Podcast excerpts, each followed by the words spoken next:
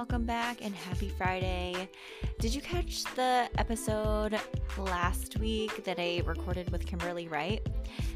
She shared her divorce story, and I just love how she really was able to learn so much about herself and still very much be present for her boys and just I think it was just such a learning experience. And she's just been able to start thriving and she's starting her own podcast. And I just love hearing about her story and just how resilient that she's been through her experiences. Today, I wanted to talk about reframing thoughts and just adding a little bit of compassion for yourself. I've talked before about a therapy session that I had had when I was, I think I was going through the divorce at that point, or I might have been on the other side of it. But I remember one particularly hard session where I was very upset and I was so, I was feeling a lot of despair that my life was so difficult and my ex was being so difficult that how could I have made the decision to be with this person? I felt so, I remember saying, like, I feel so stupid. Like, how could I be so stupid to get in that relationship and be in that situation? Like, I just couldn't see another explanation for it. And my therapist at the time was like, You're being so hard on yourself. So, so hard on yourself. There were a couple of other instances that I could remember where, you know, to sum up our session, she would be like, Okay, tell me what what's going on or like what we just talked about and i would say something like well i've got a lot of healing to do and she would be like okay well let's add a little bit of compassion to that and like reframe it a little bit. And so I think I said, I am going through a really difficult process and I'm focusing on my healing and I know that it will be a journey, something like that. And she was like, okay. and so that was the first time that I had been exposed to a way of approaching a situation in which I could really feel compassion for myself. That was very new to me. And I, up until that point, I was a person that would make a joke or say something a little bit sarcastic. And that's definitely been my defense mechanism. And I recognize that. I'm trying to still balance what I consider part that to be part of my personality, but also to be really genuine and to not just mask what I'm feeling or and what I'm thinking, and also to just be like compassionate and reframe situations for myself. So today, I wanted to talk about a couple of reframes from things that I've been seeing lately. Okay, so here's one. So I'm going to talk, I'm going to say the statement and then I will provide a reframe for it.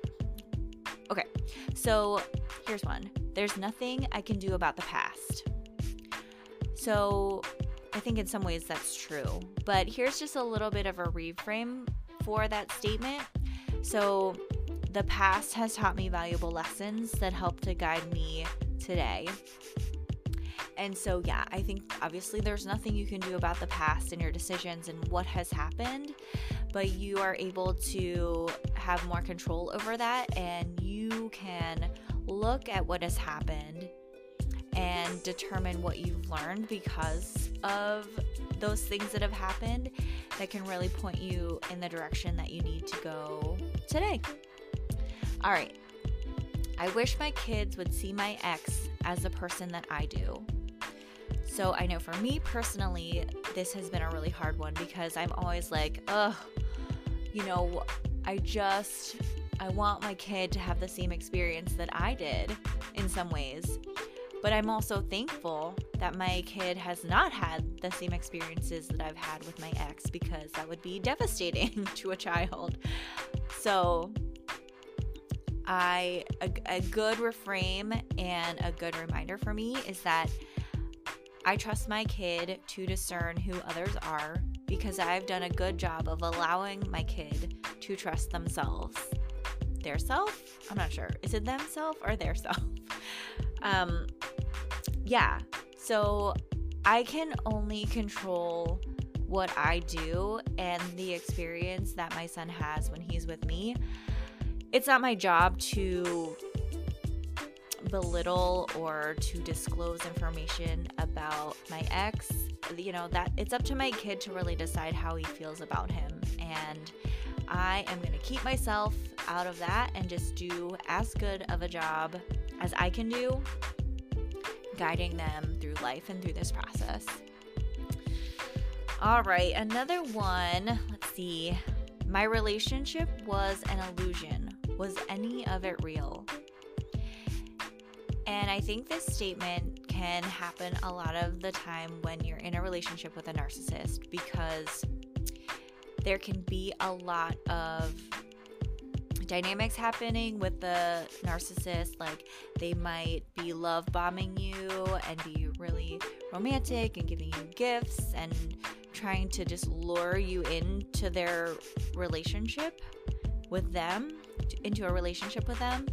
And then after that phase is over, they can sort of turn into this person that is not who you initially thought that they were. And there's, you know, there can be lots of manip- manipulation and gaslighting, and it can really make you think like, was any of that real? Like, who was that person? Who did I, who was, like, was our relationship real? Yeah, that's it can be really tough.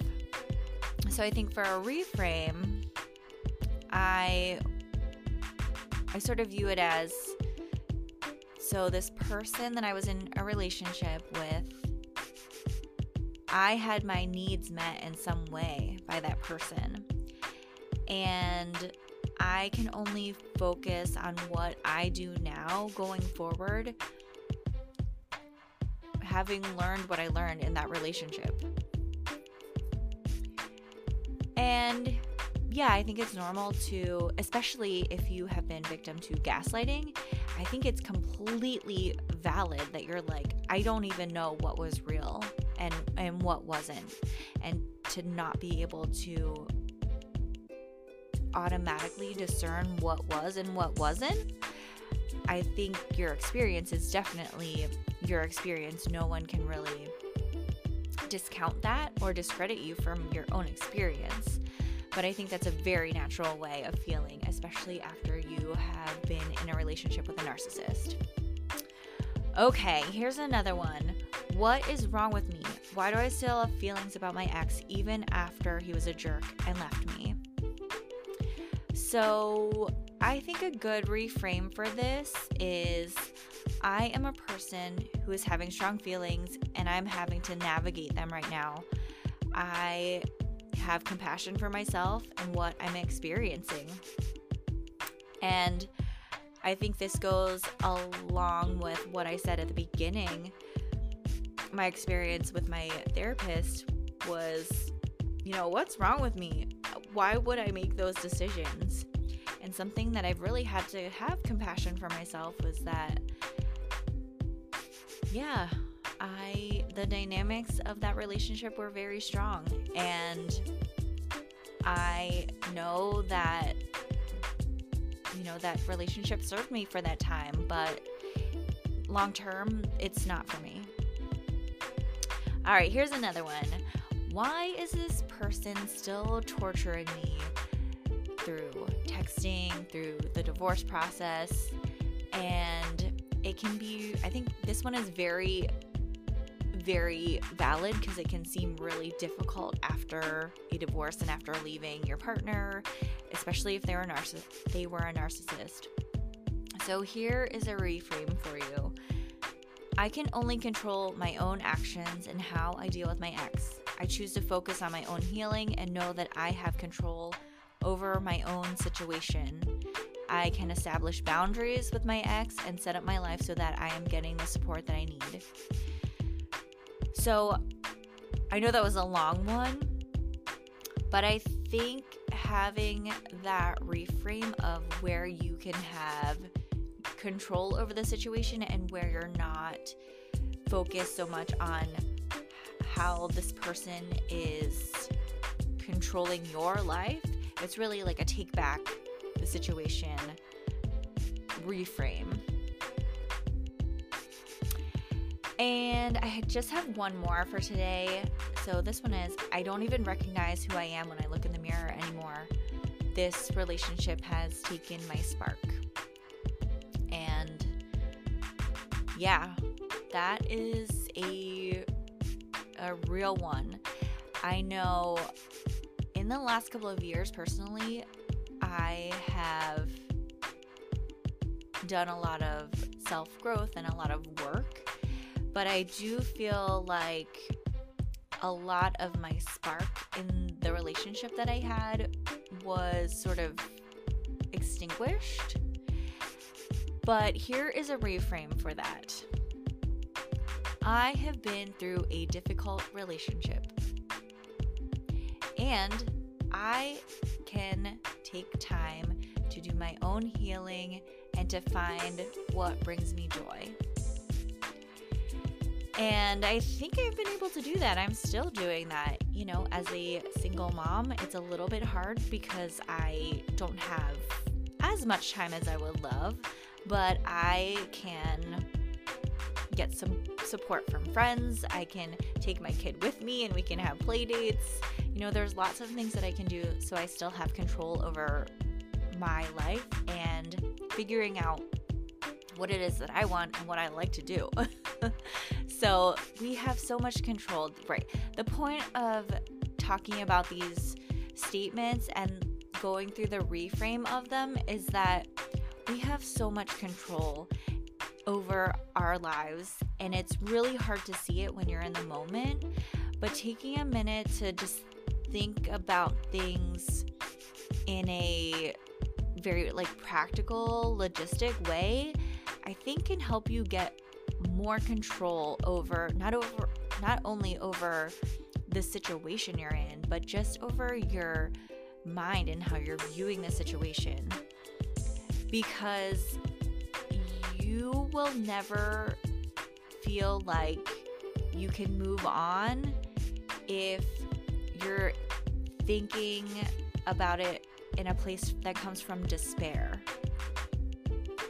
And when we change that mindset from despair to hope, it really, really changes how you view your situation and how you can move forward.